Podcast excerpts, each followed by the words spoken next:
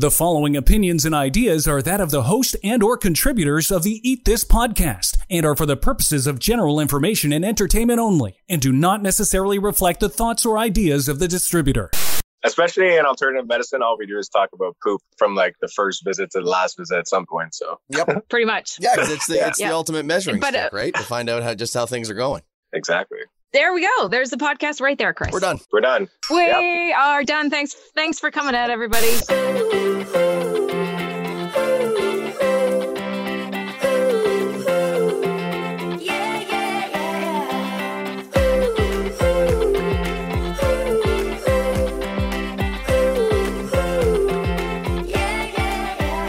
Broadcasting to the world from inside her closet and high above the streets of Toronto, this is Eat This with Leanne. Here's your host, registered nutritionist, Leanne Phillipson. Digestion and toilet talk are generally not very gauche to strike up a conversation about, but it needs to be talked about. Before birth and while you're swimming around in your mama's womb, you poop! And from your first breath onwards, you're hopefully gonna poo every day of your life. What comes out of your body and down the poop chute, whether it's solid, liquid, or gas, tells the story of what's not only going on within the digestive system, but the whole of your body. But do you know what all of that means? Like, what does a gas mean? What does that burping mean? What is that gut explosion that you just had? Or maybe if you haven't moved your bowels for days, what's all that about? That gas that you just have to pass, but oh my God, it's so embarrassing and you just don't want to. Sometimes it's smelly and sometimes it's not, but you know, if I just let a bit out, will it be the smelly one today or the air one today, right? Color You- and texture. Oh, come on. You and I are so different when it comes to this stuff. Really? oh, You don't care. No. Let It her rip. totally natural. If I let off a good burp at the end of a good meal, it's my compliments to the chef. That's all it is. you know? Instead, instead of you not having enough hydrochloric acid to digest the food. I understand entirely. We would just have such a different experience at a table. I love it. I love it. All right, well, the color and the texture of your stool, well, that also matters.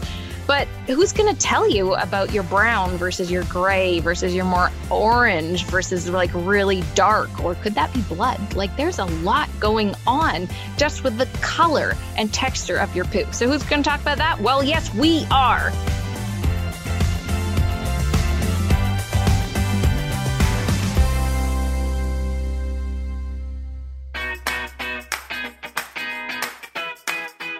With a list of slang descriptions for defecation like your morning constitutional, taking a dump, answering nature's call, drop a deuce. Well, you gotta know that the list of 69 ways to talk about how you're having a poo every day. Oh my gosh, I read this list and I'm gonna I think I'm gonna share this in the show notes because I like had such an ab workout after reading these and laughing my head off. And these are just all ways to talk about having a bowel movement, which you know can be a really hot topic amongst some. So if you've heard this podcast before, you know that I focused a lot of my career on digestion and everything gut related. So today on Eat This with Leanne, we're going to talk about what many would not go into detail about your digestion from the burping to the gas to the quality and the type of the poop that's coming out of you.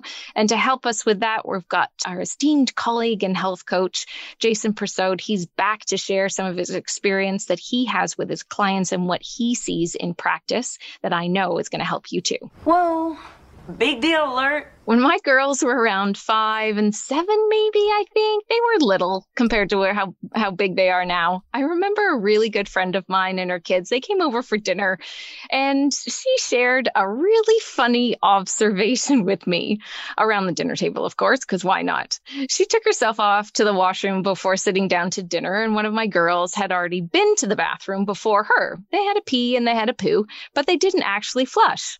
My friend came back to the table and she shared that she thought that I ask my kids not to flush the toilet so that I can inspect their poop before Oh, it goes down the drain. Now, I'm not exactly sure if this was because, you know, she read my first book, Sprout Right Nutrition from Tummy to Toddler. Our kids were about the same age, our eldest kids anyway were. Mhm. And, you know, there's a whole chapter on baby poop in there. I updated it in Sprout Right Family Food, my second and award winning book. But, you know, maybe I was known for this kind of thing, but I assured her that I was not analyzing the girl's poo in the toilet and the situation of would you just flush the toilet? was something that I said, you know, as much as could you pick up your clothes? that I say now that they're, you know, in their teens or can you please put your dishes in the dishwasher because the same thing would happen to me. Uh, they were truthfully not saving their deposits in the toilet. you were off the clock. Poop, Leanne, Leanne Phillipson, poop, inspector. exactly. That's right. How It's can I like, help? You know, exactly. Oh my gosh. Oh, during, during during my 22 years of working with clients, their digestion has always fascinated me. From a teen that I worked with in the really first years after I finished my studies, she had a parasite called Giardia, and that caused diarrhea. Every single time she ate, she could not keep any food in her for any period of time. Then there was a colleague that I had that tested for Blastocystis hominis. That's a parasite. And that took over six months of rotating antiparasitic supplements from grapefruit seed extract to garlic, back to probiotics, and then back again. You know, all these bugs in the belly, good or bad, have always fascinated me. My mom, she got Campylobacter, if you can believe it, from a corned beef sandwich that she ate in the hospital while she was having chemo. She was there for a day. She had lymphoma. And my poor mom ended up sick from the damn sandwich, which almost took her out and took her, I don't even know how long to recover. And uh, there's me saying, come on, we need to test her stool. They're like, no, no, it's just, this is going to take 14 days and then she should be fine. It's like, if we can keep her, like she was in isolation, we had to go in and like, you know, full PPE, like everybody does now with COVID. It was serious. And then I remember having an elderly friend who contracted Clostridium difficile, or C. diff, it's called, while in hospital, which is pretty typical, unfortunately. And that's an antibiotic resistant bacteria that can have life threatening results. So, what is going on in your digestive system can absolutely knock you right off your healthy journey through life, and also for years and years until what's underlying is found. Now, one of my favorite books that I poured over in college was Ann Louise Gittleman's Guess Who Came to Dinner, all about bacteria and parasites. And, you know, I know that everybody's chuckling now, but What a you just, horrible you, game. You get it. I know. game. You you get it now that that's something that I geek out on because it gives answers to what we live through every single day. So, we're going to pass on a lot more of, you know, what I've learned over the 22 years, I think it's 22 years now that I've been in this field. And also today with the help of him sharing all of his knowledge, we've invited my colleague Jason Persaud back on Eat This with Leanne.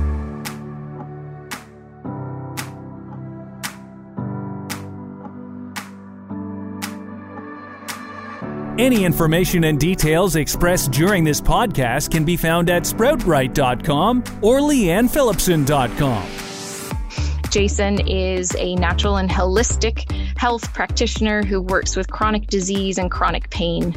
He calls himself Coach J, which might be changing because I think he's kind of, you know, changing direction as he's grown up and doing so many more things. Oh my this, he's so smart and also sort of in the trio with Dr. Robert Cass and Dr. Davis Brockenshire that I'm still working on getting Dr. Cass on uh, for an episode. But his mission is to simplify the complex reality that's the human body by teaching individuals how to navigate through the layers of just everything human. He not only has been looking after me and my daughter, one of my, my youngest daughter of late, but he radically improves clients' health. So look out. Jason's going to share some of his clinical experience with us, all about digestion and, of course, poop. Welcome, Jason. Uh, give us the 101 on, on what you do. I'm a natural medicine practitioner and I enjoy helping people who are um, less than optimal, people who don't feel like they're running at the best and they're looking for answers and they want to figure out how to improve um, their mental health, their physical health, or their experience with this physical body that we have. Cool. I like that nice little round up there. And I know that you do a method of testing because you've done it on me called EAV. Can you share a little bit more about that and and what the benefit is, especially as we're going to, you know, dive deeply into digestion and poop and everything that goes on goes along right along exactly. So a lot of people who come to see me, um, actually they usually go to their doctor first, as they should, and the doctor may run some tests and find that medically there's nothing going on, which we call like a clinical evaluation. So all the tests show up okay, but that person still doesn't feel good. Well, now they're in what's called a subclinical position. And in a subclinical position, medically, there's nothing wrong. And so the EAV, which is just a technique, a, a type of uh, testing methodology called electroacupuncture according to Voll, I can actually assess how your organs are functioning through the meridians in your hands and in your feet. And if an organ system is stressed out or an organ system is weakened, generally that results in you having some type of symptomology, such as impaired digestion or hormonal issues or skin issues, so on and so forth. So that is my form of assessment. Um, mainly because it's for it's you know it's not free to the client but it's relatively uh, inexpensive for the client to actually get results the other type of testing out there which i'm sure we'll get into is like functional medicine testing which can cost you know 1500 to $2000 just to do testing with no real um, action plan or in place or remedies or anything like that. So from a cost pers- from a cost perspective, EAV made the most sense for me and just what I can learn very quickly within, you know, what what is it 20 minutes half an hour you have an yeah. idea as to what's going on um, and create an action plan accordingly and kind of take that month by month so yeah that's yeah. the technique i use yeah. And I've not only learned it for myself, but I've also had it done on me many, many times. I use a different method of testing, more similar to muscle testing. But some people really like when things, you know, you can print off a report or you can, you know, mm, it's sort of yeah. going, it looks like it's a little more diagnostic than, than the, my sound therapy method, which sort right. of is seen a little more on the energetic. It is more energetic, but, you know, is kind of seen a little bit more out there, but I still get great results with it as to my clients. So thanks for explaining that. In the world of bioenergetic medicine, which is really what we do, tying in the biology with the energetic side of it, understanding that from a holistic point of view, we're this combination of both. The uh, the MSA, the BioScan, is just a great machine that helps give you a report of the two of them um, because we're so conditioned to looking at blood results and everything like that from our doctors. Yeah, and there's so much going on. We talked about that in in the energy episode that we recently did, Chris, didn't we? You know, yeah. there's so much going on in terms of what's happening with your energy, not just like get up and run, you know, run to the store to get to get more energy from the can of whatever you're buying, but you know, the emotional energy that you've got going on, the stress and everything that encompasses us as humans, really. All right. So, in talking about digestion and focusing on what ends up in the toilet, let's start with the stomach. Uh, I thought maybe like burping, acidity, meds, those things. Most people just burp away and kind of think, oh, this is normal. This is just what happens. Can you expand a bit on that? And then we'll like travel through the digestive system. You know, I was probably 19, 20, and I was taking a course with Charles Poliquin. And he was the first person that, and he wasn't even a holistic guy, but a strength and conditioning coach. And he was the first person that said, man, if your clients are burping and farting all the time, you know, they have a digestive problem. And I'm like, really? Because like you know, protein farts. Like as a bodybuilder, that was so normal. You know, you drink a protein shake and you're like, oh yeah, you've had a protein shake. Obviously, it was a food intolerance, that I had no idea. But you know, the concept of burping and, and um, flatulence, especially around eating, generally talks to how well you're digesting your food. Um, and a lot of people are actually in a situation where they have low acidity, even though they have been they've been told that they have high acidity. So we'll mm-hmm. use the mm-hmm. example of like the acid reflux concept. And the reason the acid reflux concept and burping kind of go hand in hand is for a lot of people, if your hydrochloric acid, which is one of the main acids in your stomach, are low, then typically when you eat food, specifically high protein or high dense meats, you're not digesting that food properly. You're not actually breaking it down. So if you're not breaking it down due to low hydrochloric acid levels, well, now you have uh, food, so to speak, that's kind of fermenting in your gut. Now, if you put food in a compost bin, what happens? Well, gas is going to create. So that gas is either going to go up, in which case you burp, or it's going to go down, in which case flatulence, right? right. Um, you know, the other option too, as we mentioned, obviously anything that ferments. So, uh, beer, wheat, uh, sugar, you know, some medication could cause things like that. So those are all um, mechanisms as to what can create that burping and gas situation. Now, the reason most people have this is because one of the things that lowers hydrochloric acid is stress. Right. When you're really high stress, your ability to digest food comes down. Now, how many people listening to this are stressed out? And when you're stressed out, you know, there's a population of the people that don't eat. I'm one of those people. And then there's another population yep. of the people that eat, right? They go, yes. they go towards food and they eat all this food. And then it's just sitting this big bolus in your stomach and you want to undo all of it and you can't yep. at that point. Right.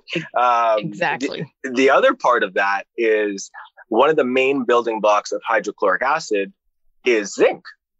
And based on what we've seen recently, how many people are deficient in zinc, right? And that's either yeah. because, and one of the main reasons for that is because if you're low in hydrochloric acid, you can't actually dis- like break down and absorb the zinc out of your food. So it becomes this negative feedback loop. So for many clients in the beginning for the digestion, a digestive enzyme with um, hydrochloric acid and some sort of like ox bile, which goes back into the gallbladder, which we'll talk about. Um, and then some sort of zinc remedy does wonders. You know, women for their hair and nails, you know, get off the biotin. The zinc works way better, to be honest. You know okay. what? I, I, Jay gave me an idea for a T-shirt. Uh, I'm gonna, I'm gonna make myself a T-shirt that says "Don't bother me, I'm fermenting." Perfect. I love it. Right? I, I did a radio segment years ago about a story that said it said something like, "Is your belly?" Like a fermentation, like a beer barrel or something right. like that. Love and it, it, it was like one of the most popular segments that I've ever done that people kept reaching out to me saying, I think I'm fermenting in my belly. Uh, I, can I, you can you help? Yeah, yeah.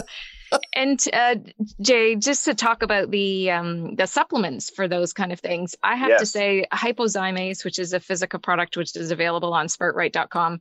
I, I can't keep it in stock. It flies no. and God flies send. out the door along with my Alka C, which of course is vitamin C, so important for so many things, which includes zinc. So you can mm-hmm. actually get it with a whole bunch of minerals as well. So both of those two products I'll link in the show notes on leannephillipson.com. Is it uh, is it so, possible to to overdo it on the zinc though, Jay? Like I mean, can you overdo it?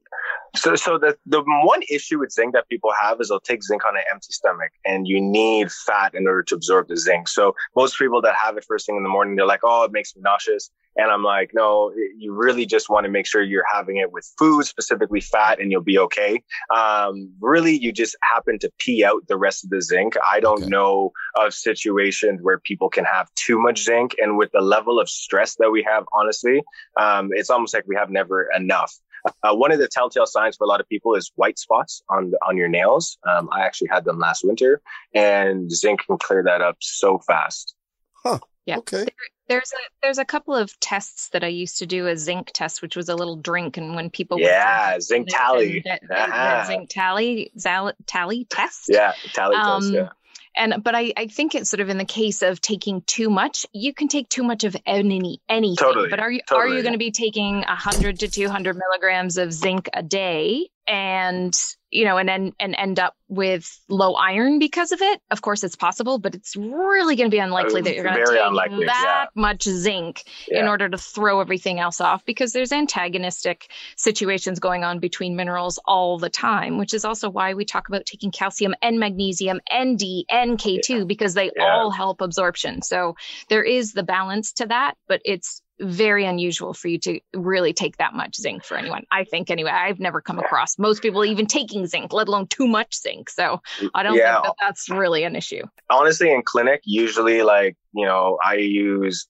I, happen to use Designs for Health. It's pretty good. Um, one bottle has 90 caps. They take one a day, three months, and like you're kind of good for the year. And it's usually enough to give them like a lift off um, nice. to get them moving in the right direction. And then from an H. pylori perspective, which can also lead into the burping, flatulence, yep. um, heartburn yep. situation, you know, good doses of zinc can work really well against H. pylori and not having to go the antibiotic route.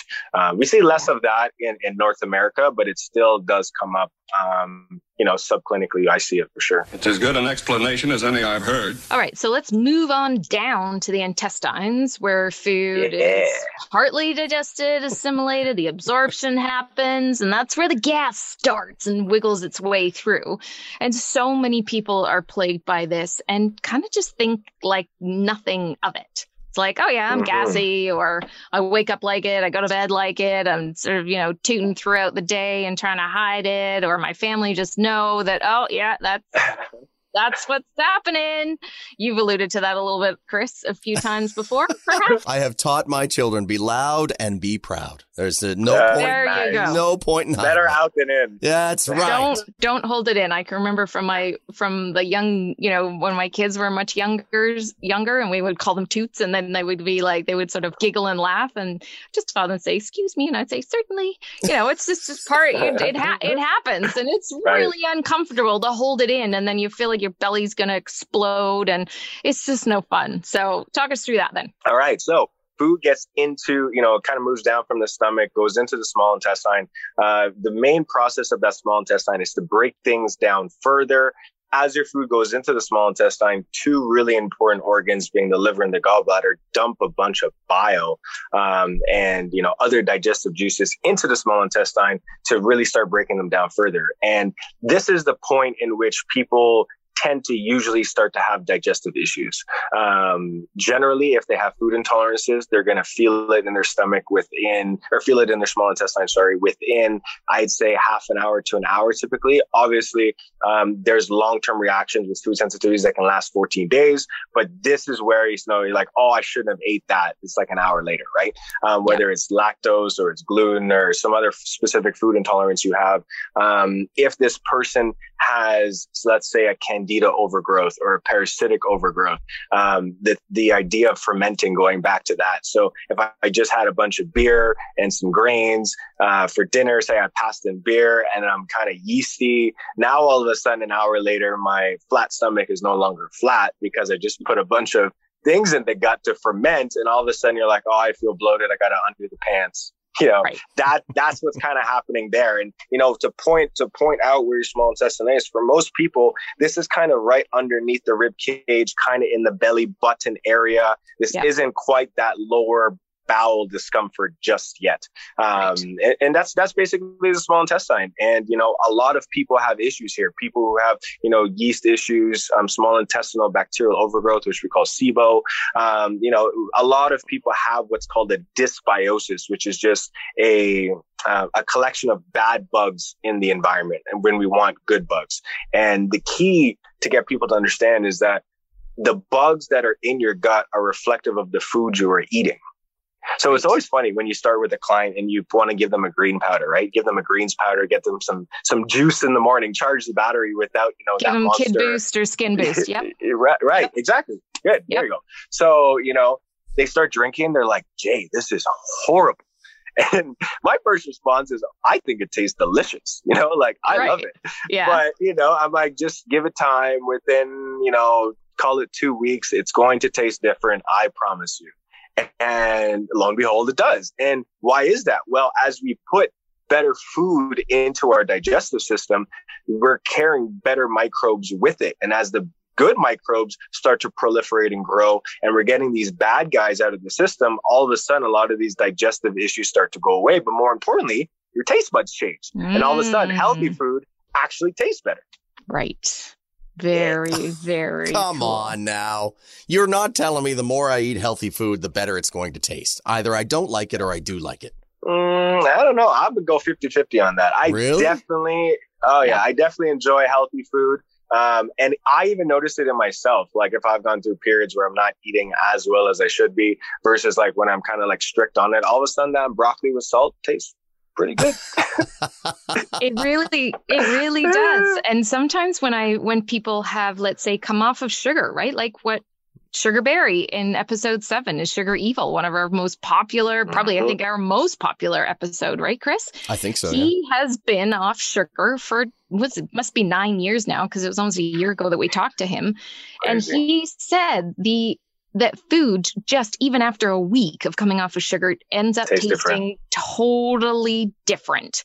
Yeah. so it's a conditioning. It really is. You're conditioned to think that beer tastes good and then all of a sudden you mean like ooh no not really. Kind of off beer. I mean look at women when they're when they're pregnant. Some of them can't handle the smell or the presence of garlic where they're you know they're like they, they just love it beforehand so things change all the time so never say this is me forever because i think you're really boxing yourself in to Totally. anything anything like that at, at, at the time when my wife was pregnant, so her her IBS issues actually, uh, I want to say went away, but they definitely Yep. Yeah. they, they weren't as prevalent. I've heard of of celiac having no issues with celiac during and sometimes after. after pregnancy. yeah yeah for a lot of It's people a lot of women with that chronic more chronic issues such as celiac um, pregnancy can like just differentiate the nerve the immune system so much so that it doesn't even return to a state of normal after the pregnancy Really? um, yeah th- Wow. yeah, th- Yeah. It, you're a women's a woman's body during pregnancy, like they're superheroes. Like they can pretty much do whatever they want, and they won't even feel it. And sometimes that is to to a fault, you know, where like they've had the baby and they still haven't switched back to like what they should be doing, and then it kind of like smacks them in the face. Um, But you know that that's the process. We that's how we learn, right? That's right. That's absolutely right. Okay, so is there anything related to the time of day when someone like really becomes a literal windbag, whether it's burping or whether it's um, passing gas and flatulence and bloated and all of that kind of stuff? I guess it might be a bit different if it's upper or lower GI anyway, right? Yeah, it really, it, you know, I would say when you're, you know, more gassy or flatulent or bloated generally has a lot to do with what you're eating. Either Right. what you're eating is feeding unwanted bacterial colonies, as I mentioned, such as, you know, yeast to be the main one. Um, so if you're eating a, you know, grain based, you know, not, we don't want to say high sugar, but sugar based diet, you're going to feed the yeast. It's going to ferment. It's going to create gas. Um, people with the SIBO situation, they tend to be pretty good in the mornings, like relatively lean. And as soon as they start eating and the liver starts, you know, dumping out bile, liver and gallbladder dumping out bile, all of a sudden they get bloated and gassy. Um, and the concept of the liver gallbladder is important because so many of us have toxic livers these days. And it's not toxic because we're drinking or doing drugs or anything like that. The idea of high fructose corn syrup, you know, your, your, you know, perfumes and fragrances that we wear and then Febreze, like AirPod plugins and, you know, all that kind of stuff. It's all Right. just over time. It it's really starts to gung up that liver. And as it becomes toxic, it creates toxic bile and that toxic bile gets stored in the gallbladder, which is now dumping toxic bile into your intestines. So imagine, you know, I kind of give people this example. Imagine you had a dirty diaper for a liver and some of your digestive juices are coming out of that dirty diaper and you want to know why you don't feel good.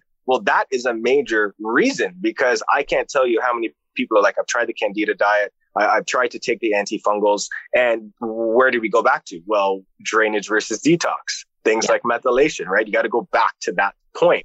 Um, and this is where a lot of people, you know, I had a client that was in, in the other day and it's been 10 years. The guy hasn't had solid stool. 10 years. That's a long time. Okay. Wow. A- a- That's and crazy. we, so loose or diarrhea or just yeah, basically like loose, watery. Um, and he's done all the tests in the medical system. And of course, Yep. they find nothing because he doesn't have, you know, that serious of like a parasite condition or anything like that. He's in that subclinical space, right? Um, meanwhile, so we run the EAV, we do testing and we find bacterial pop- uh, populations, we find a bunch of yeast and fungus. Um, He works outdoors, so we found a bunch of mold. Uh, he traveled for a decade, so you know anyone that's kind of traveled abroad, parasites and all Yeah. sorts of things. And while he was traveling, he was a bartender. So, you know, in the night scene for 15 to 20 years. So what does that tell you about your liver, right? So Yeah. a lot of the the people who, you know, enjoyed their younger years, they're like, "Oh, I'm getting older." I'm like, "I don't you're not yes, you're getting older, but don't blame how you feel because you're aging. How you feel really has to do with your level of attention to taking care of the system. And unfortunately, we don't do a very good job as humans of taking care of body unless there's a pain signal or something kind of telling us to, hey, pay attention. And when we talked to Dr. B, our, our colleague Jason, who talked mm-hmm. about even through men's health, yeah. you know, the guys have maybe a bit, a bit of a worse rap for talking to anybody about what's going on with their bodies until they kind of mm-hmm. get a bit more of a, a knock in the head or heart attack or something like that too. So hopefully yeah. this discussion is also going to open your eyes to to this situation. And as I actually sp- spoke about off off the top, one of my first clients that I was dealing with who had giardia and mm, like constant diarrhea. She could not eat anything. We figured out that that once she laid off the dairy, then she yeah. could at least keep food in her and literally right. just eat diarrhea eat diarrhea, mm-hmm. eat diarrhea. And she was not getting anywhere. Her hair was starting to fall out. Like I said, she was about 19 or so. Crazy. Skinny as a rake, and no one could find the answers until we yep. did the comprehensive digestive stool analysis. Giardia pops up, yep, and then we and then we dealt with that. And then afterwards, she actually said, oh well this is different now my body's reacting different to now now that i'm eating food as in as in she was kind of putting on a little bit more weight getting weight. to a yeah, healthier yeah, yeah. weight but she was so right. used to being so slim that that was like right. her point of reference and it's like it's healthy it's good it's oh, it's okay right you're actually absorbing nutrients from your food now instead of going like from top to bottom in in I don't know, even not even half a day or, or more. So it really, really can just don't take that situation that you think, well, I've kind of always been that way. I can't tell yeah. you how many clients say to me, well, I've always been constipated. It's normal. Yeah, no, it's not normal. Constipation not. is probably like the worst thing for the body long term. Like Absolutely. the worst. And most of my clients that come in and have more chronic issues, things have been around for half a decade, a decade. They're like, oh, I've been constipated my whole life, or I've had really loose bowels for years. Like the, the idea of the gut brain axis is really important. So for any listeners that are struggling with, you know, anxiety, depression, any sort of mental health stuff, and you have any of these digestive issues, issues going on, that is your first step. Your first step is be like, I got to take care of my digestion. Um, and I can attest to that. You know, four or five years ago, I was really not in a good place. I was very depressed and I had all this gut stuff going on. And so, you know, obviously I was offered antidepressants and I said, you know, I know my digestion is not great. I feel like I just got some stinking thinking and let me try to clean up the system. And, you know, if you're constipated in your bowels and you're a female, you know, that large intestine, I know, I know we're going to get into this second, but that large intestine is right behind your uterus. And so anyone that's got hormonal stuff going on and is constipated, you know, focus less on the hormonal and focus more on making sure your bowels are clear. And right. if you have, you know, gunged up bowels, like that's stinking thinking. you know, literally like anytime someone's got stinking thinking, I'm like, the first thing I want to do is look at that, you know, uh, baby stinky baby diaper uh, for a liver and look at your colon and make sure that the methods of detoxification, the ways that your body naturally gets stuff out are actually open and doing their job. All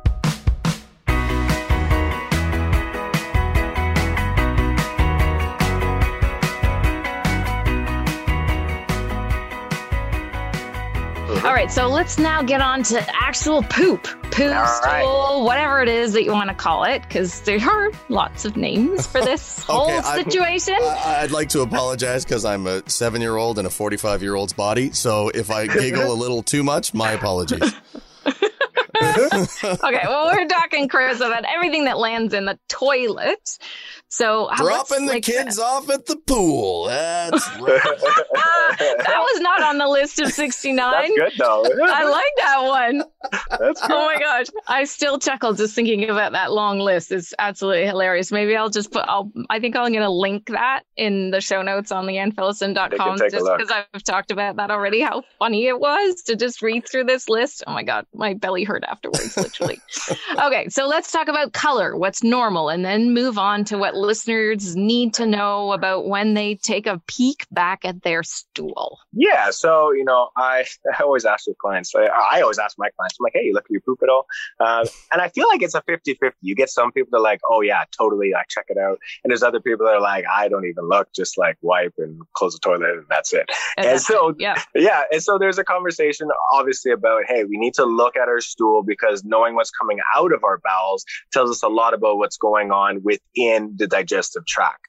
Um, Exactly. And when we're tying it back to how someone feels, that's obviously very important. Basically, you're, you're doing a stool analysis for free every time you poop, right? Which is what you want. So the color, you know, if anyone out there is um, confused or wants some help, the Bristol stool chart is your frame of reference. Okay.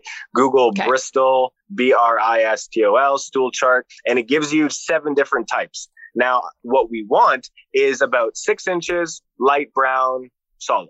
Okay. Not solid enough that like it's rock hard, but solid enough where it's not kind of falling apart. When you move in the direction, one long One piece. form yes. without bobbles and rabbit like droppings, but Yes. then also not to the point you just want it as you flush, is my understanding, to kind of start to break apart. As opposed Yeah. to just like, Like shoot solid. right right down the down the toilet, but also Right. not landing in the toilet in a whole bunch of pieces with some floating lettuce from your last whatever. Yeah, 'cause that, you- that would be seen more as diarrhea.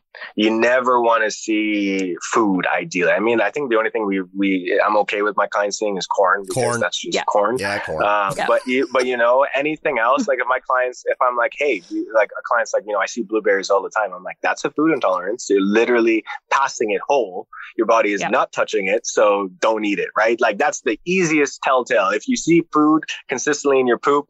Stop eating it. Could be a food intolerance. The other part goes back to our digestion comment about do you have enough hydrochloric acid to actually break that food down? Right.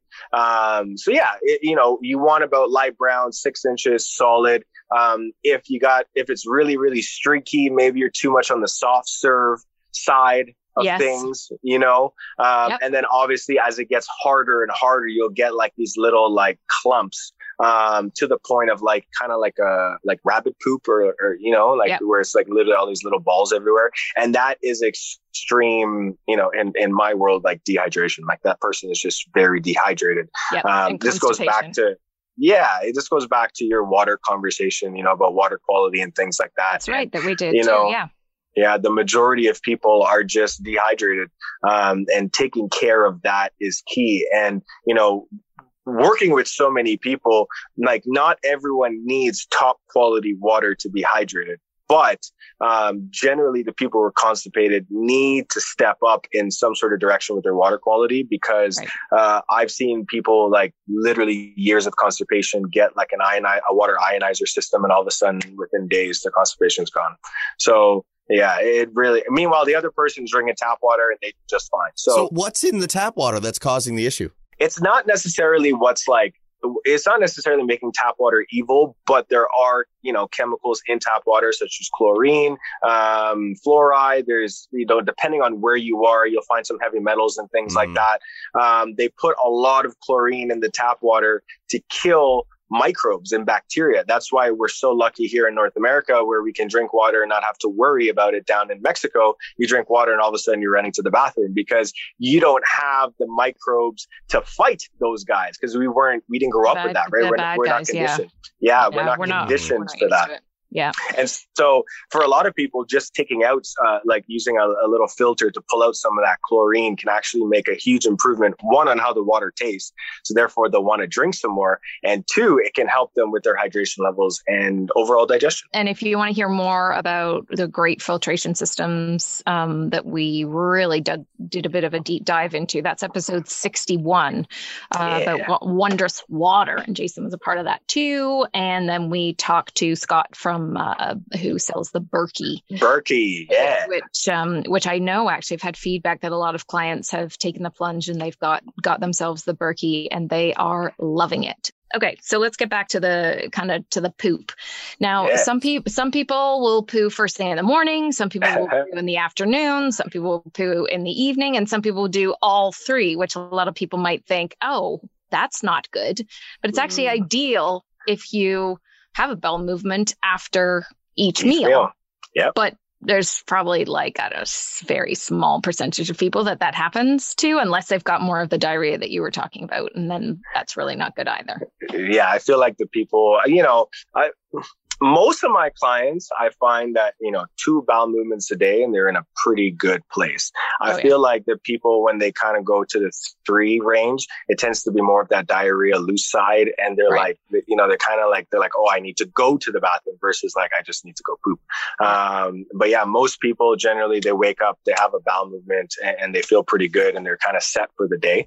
The one thing that I would say that for the person out there that's really struggling with their bowels, um, Um, probiotics are, you know, are a great way to move in the right direction. But you don't want to just, it, the way that I explain to people is it's like, you know, we're just going to throw a bunch of Febreze in the air to cover up the stinky smell and hope that that's what, but not take the garbage out. You know, the garbage is still there. We're just going to spray some Febreze and like cover it up.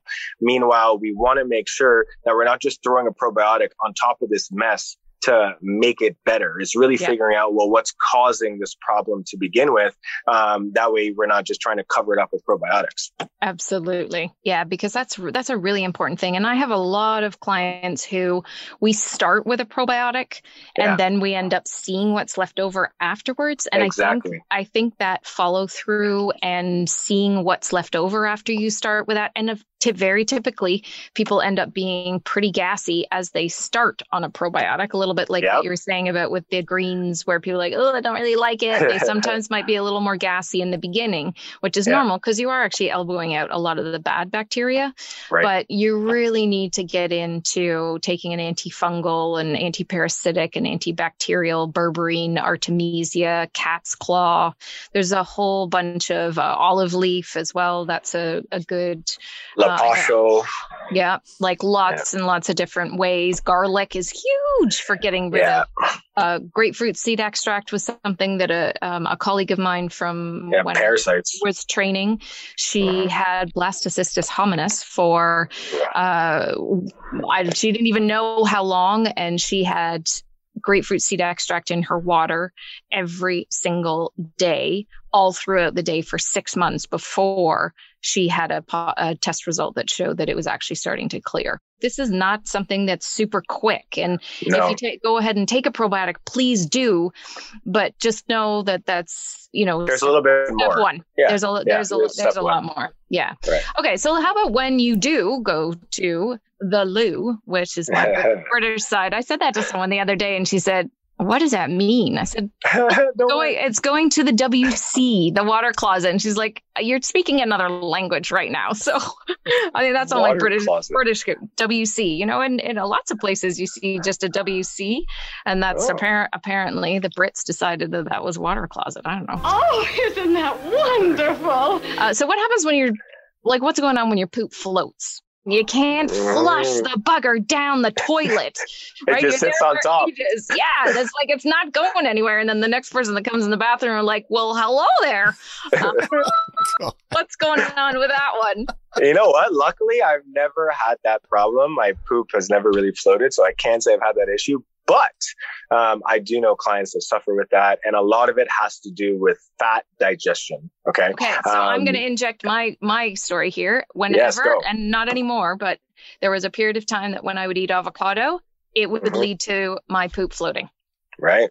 Right. And so fat. essentially you ate a bunch of fat and your body wasn't in a state that it could digest all that fat a lot of it ends up in your stool and here we go we have a floating buoy that just won't go down the chute Yep. right so Yep. a lot of it you know fat digestion fat digestion particularly goes back to the liver and the gallbladder so that's our area of focus okay and going back to hypozymes like leanne mentioned hypozymes is this, you know, absolutely beautiful blend of digestive enzymes um, and ox bile to, and pancreatin to make sure that we're digesting our fat properly. If you are someone who's got floating poops and you got some stuff going on, just finding a good digestive enzyme that doesn't only have enzymes but has hydrochloric acid and some sort of like pancreatin or ox bile is really going to move you in the direction of at least digesting your food properly. Okay. The result of taking a digestive enzyme like that should be in the fact that your poops are not floating.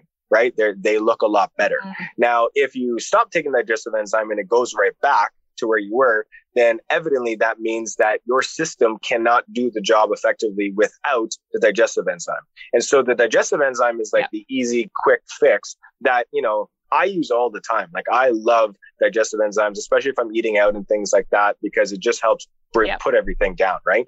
Um, but more particularly, I would move in the direction of trying to clean up my client's liver, um, you know, maybe sugar and alcohol habits, you know, inflammatory food habits, and make some of these changes to support the liver and gallbladder so that the digestion can improve. Can improve. Um, for those of you out there that have may have had your gallbladder removed because you know you had stones and the doctor said that that's what you had to do, I will be the first to say that I've worked with many clients who were supposed to have their gallbladders out because of attacks, and we ran through some protocols within you know 30 days, 60 days, and they feel way better and they don't need to get their gallbladder cut out. But if you have hypozymase is like, you know, or something similar to that is a must, an absolute must with every single meal because you no longer have the capacity to store bile in your gallbladder because it's gone. So your liver is making bile, but your gallbladder is where it would be stored. And as you Right. eat, it goes from that storage site down into the small intestine. So if you no longer have the storage site, then you're relying on your liver to pump out enough bile help you digest your meal. But if you're those people or one of those people who, you know, don't eat all day and then kind of eat, have a two hour marathon at night, you know, you might have some bile for like half of that meal. But then the rest of it, the food just starts to sit there, right? So that, you know, or, you know, thinking about like Christmas dinners or turkey dinners, you know, hypozymase comes in handy when you have, want to have some multiple rounds of eating. And I had a beautiful filet mignon for dinner last night, and the first Yeah. thing I did was get out that the enzymes because yep, it was I don't normally eat that, but I found grass fed and finished yeah. filet, mignon, like we talked about uh, with Greg in one of our episodes on meat. So I was, you know, thrilled to be eating this. It was absolutely incredible, and the hypozymase definitely went in. And I almost needed like another round of two afterwards nice. because I was still, I was definitely still feeling it. But, but I'm, but I'm quite attuned. I'm attuned to that, so that's a little bit different to probably what everybody else would necessarily feel too. Okay, so I have a I have a friend uh, uh will, will who we'll call Bartholomew, um, and and he has a he, he tends to eat a lot, uh, a lot of high fatty products. How much of the hypozymase should he be taking? Not not it, I'm not talking about me. I'm talking about Bartholomew. Yeah, How much should he be digesting if he eats fairly large meals, three meals a day?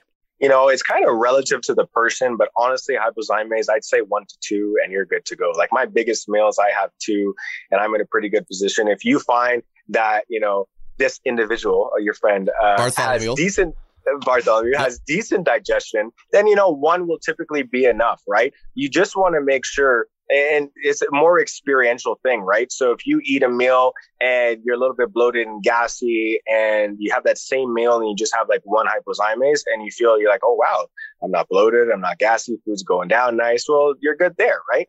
Um, if Bartholomew's eating a substantial amount of food and is relatively a large person, then they might need too, right?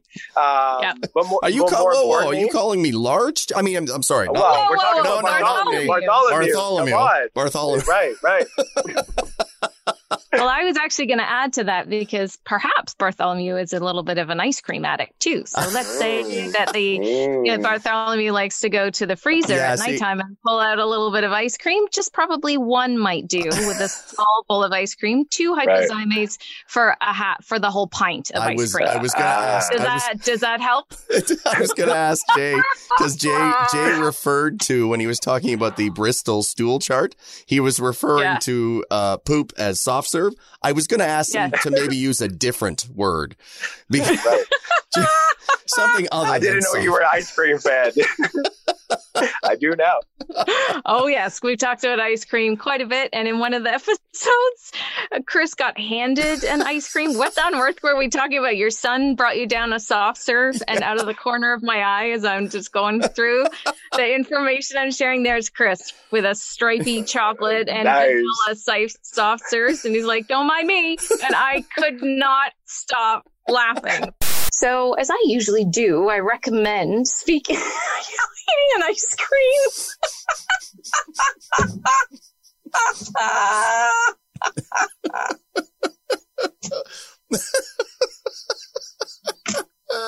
I bet you that looked a little weird out of the corner of your eye. I'm just, I'm just dealing with my uh, stress over here. That's all. You keep going. I'm fine. I'll be stressed when the ice cream is done.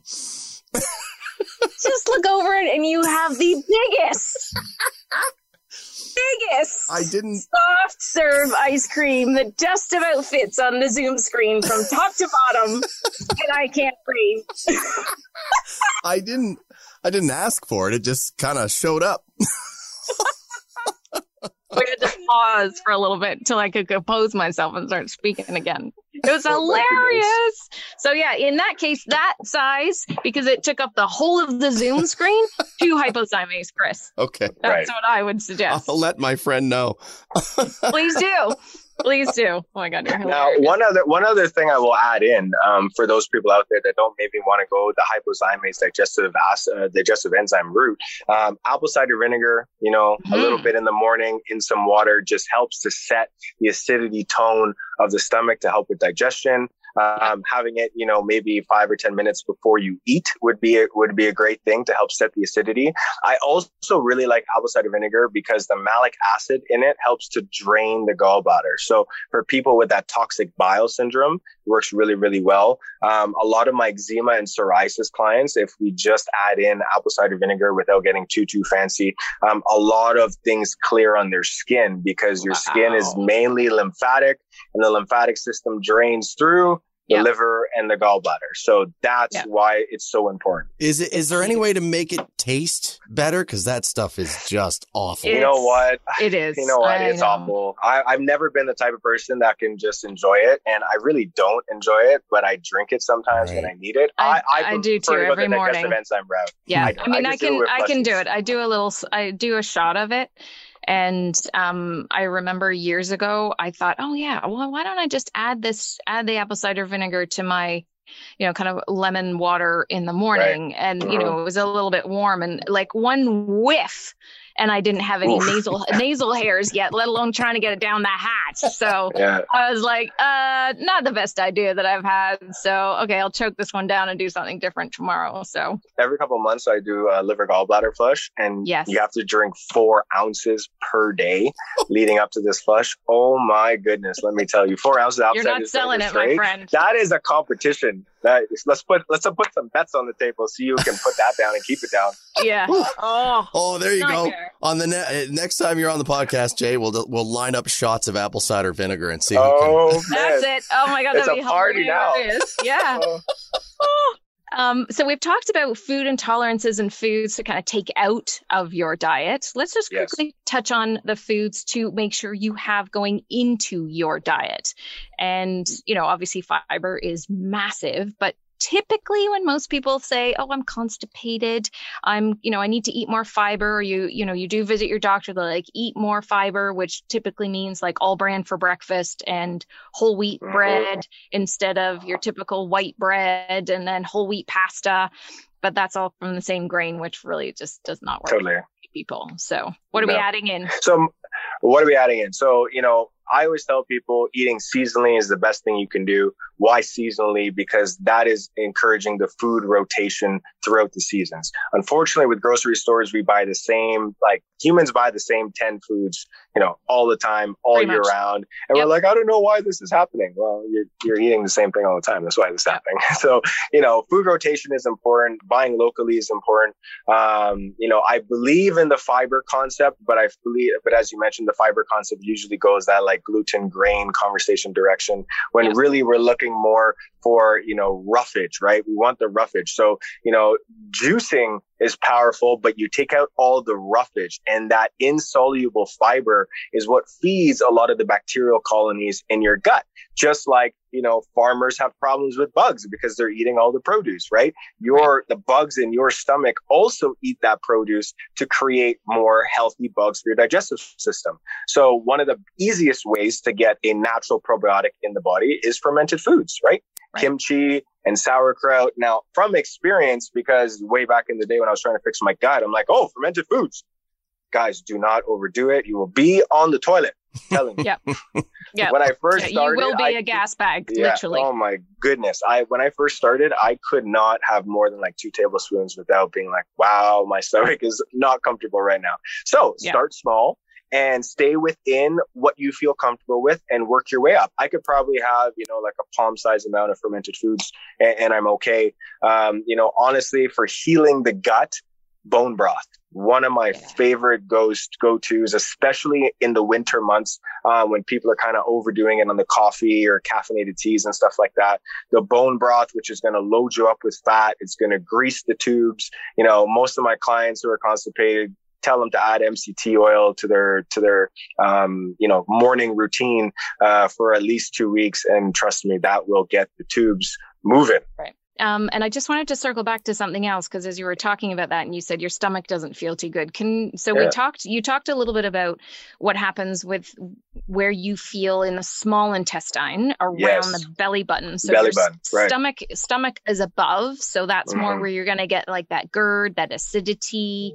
Yeah. You know where you don't have enough of the uh, of the zinc that you talked about for the digestive enzymes. Then around the belly button is your small intestine where the digestion starts. So let's move down to like that lower like oh my god i just i just need to pass this gas because it's just so uncomfortable and can be really really challenging for so many people so that's more large intestine so what's going on there Yeah, so large intestine is interesting because it actually wraps around the small intestine. So Yeah. starts down in that lower uh, right hip area, and that is what we call the ascending colon, and it kind of goes up along the bottom of your rib cage transverse, and then descending is down the right side of the body, going all the way down, obviously, to the anus. And you know, when we feel that discomfort in the colon, it tends to be this lower, deep, um, like you know, basically underwear line type of like gut. Right. Well, for Yeah. me, it was a gut rot feeling. That's what I would feel. Um, if you have to, you know, uh, pass some gas and you're holding it in, it tends to be kind of lower in the abdomen. And really, you just want to squeak it out, but you know, it might be a little loud. So you don't do that.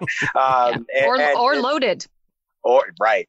And so for a lot of people, I find that, you know, the the fermentation process is what causes them the most discomfort down there.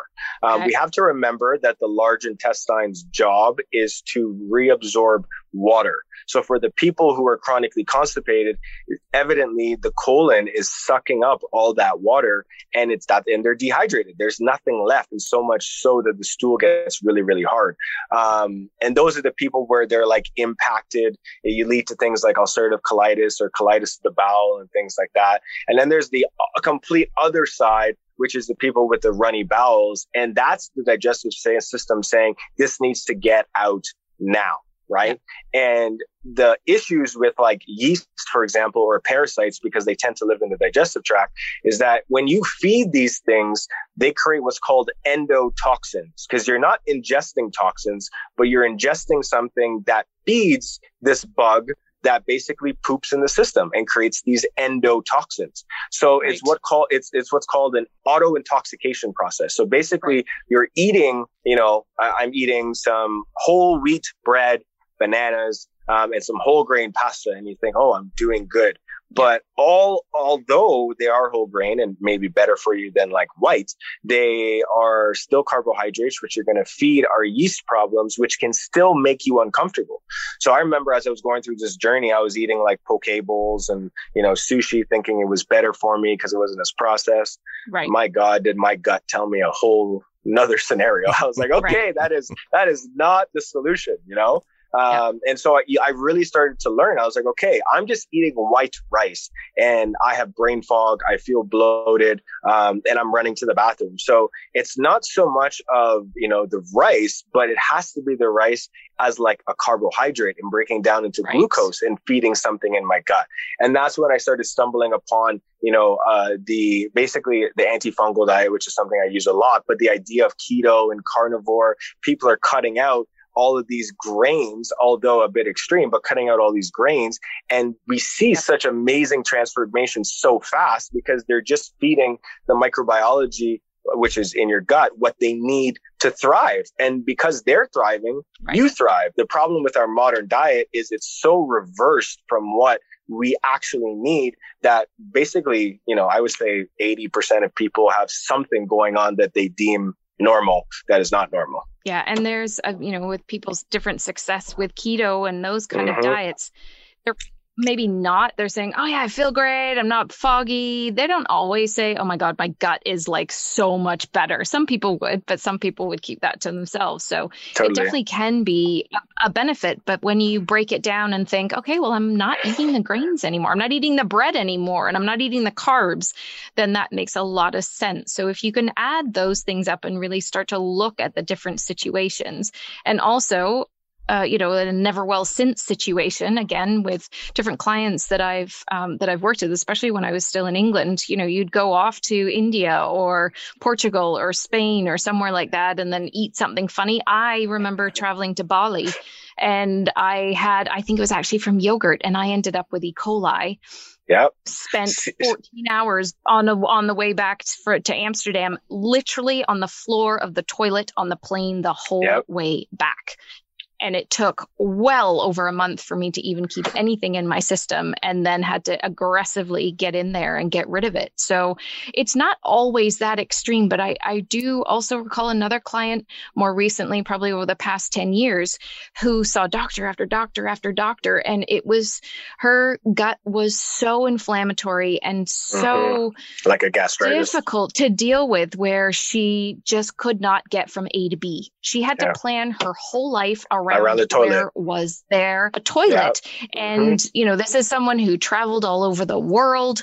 And, you know, I've had all sorts of clients with gut stuff. I think that's just who I, you know, who I attract because it's such a fascination for me. But, you know, I can think of a few different clients who, who definitely do that where they're out and they're planning on how far can I go before I'm going to need to have a toilet stop and yeah. maybe I won't heat this or I won't have apple cider vinegar first thing in the morning because I've got to go out for a walk or I want to go out for a walk and I can't do it. So there's a lot of adjustments. And it's so it's so fear based. It's so fear based. It's nuts because yeah. imagine you're you're scared you're gonna poop your pants. Like people have like real life PTSD from these type of things. Of um, course. And, and like when you get that level of, of fear in just operating your day, how can you thrive? Like you you, you absolutely can.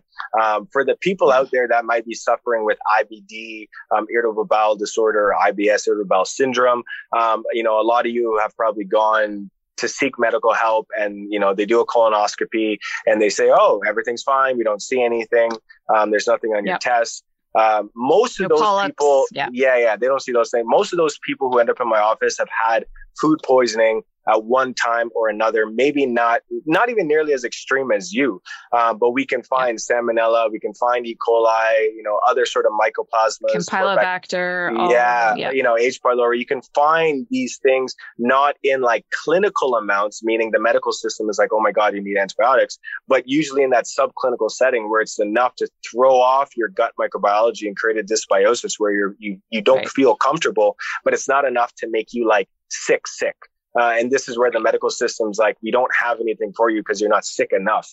And like, who wants right. to get sick enough that the medical system has something for you? You know, that's not right. really what we're going for. And this is why we use EAV because like within a couple minutes, we're like, yep, this is what's going on whether it's berberine, olive leaf, we use whatever we need to do, help get yeah. these bacterial pop, uh, populations under control, drain the gallbladder and liver if that's what we need to do, or improve your digestion, or maybe it's just getting you to sleep better um, and manage your stress because your own head is messing with your digestive capacity.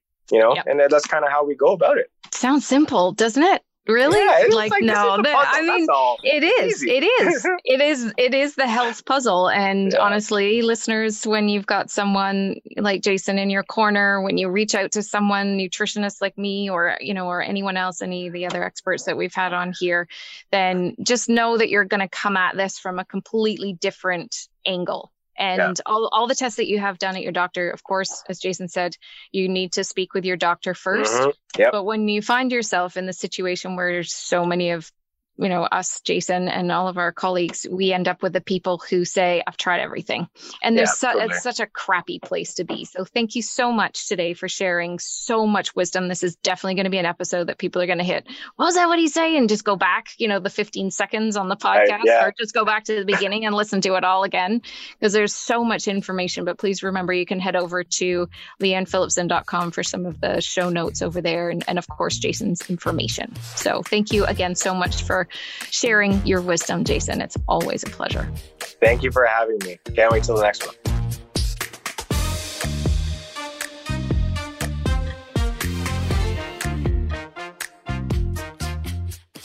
Now, for anyone who wants more information, after Jason has just shared all of that, head, head over to quantumhealth.ca or just go right over to leannephillipson.com and I'm going to put all of his details in there as well.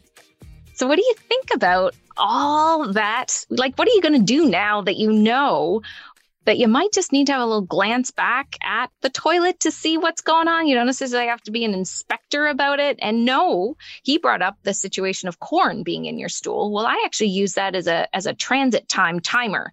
So if you go and have a cob of corn or or just go and eat some corn and then you look out for it, you can see if your transit time from mouth to toilet is 24 hours, 48 hours, more 36 or 72 hours so that you can see just how long just so that you know 12 to 24 hours is ideal. Now, when you're super gassy, when you've got all these things going on, like, I don't know, can you notice about what time of day this is? Can you start to write everything down about the food that you ate and when you became gassy? Because if you are someone that is living in fear, that's the first step, whether you see someone like Jason, whether you see someone like myself, to get to drill down on what's going on, that truthfully is going to be the first place to start dealing with all of this can take so much more digging than just tests that are not typically done in the doctor's office. For the years and years when I first started after my nutrition training, I tested clients' stool, not personally, just oh, the lab did it. They got the collection stuff. That was called the CDSA or Comprehensive Digestive Stool Analysis. You know, these tests tend to be $500 or more. But what I loved about this is it actually showed my clients, I didn't have an EAV or anything used back then. It showed the clients how their digestive system was functioning. If you need those digestive enzymes, or if what the bacteria or the parasite or whatever is going on in there, but then also what it is that you need to take. Sometimes there was pau d'arco, which is a herb, then there was garlic, or then there was a grapefruit seed extract. There are some bugs that really get annihilated faster with certain uh, antimicrobials, antifungals, or antiparasitics.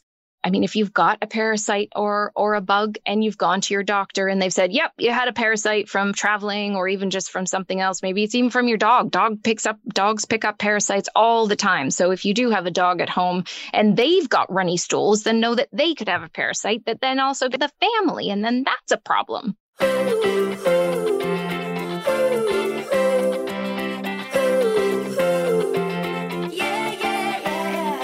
We just got to get down to the root of the issue. Jason and his EAV can help.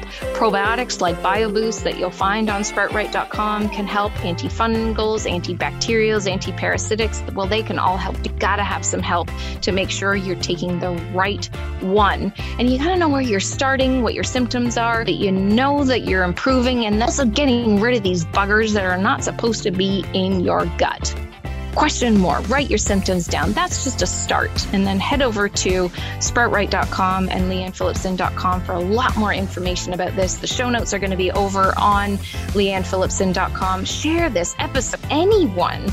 I mean, not everybody's going to talk about their digestive system and, you know, what goes on in the toilet if they're closed door, not like your family, Chris. The discussion needs to happen and make it far, you know, let this go far and wide. Rate this podcast wherever it is that you happen to be listening to it so that everyone also sees those stars that you're offering to this and they know that it's worth a listen.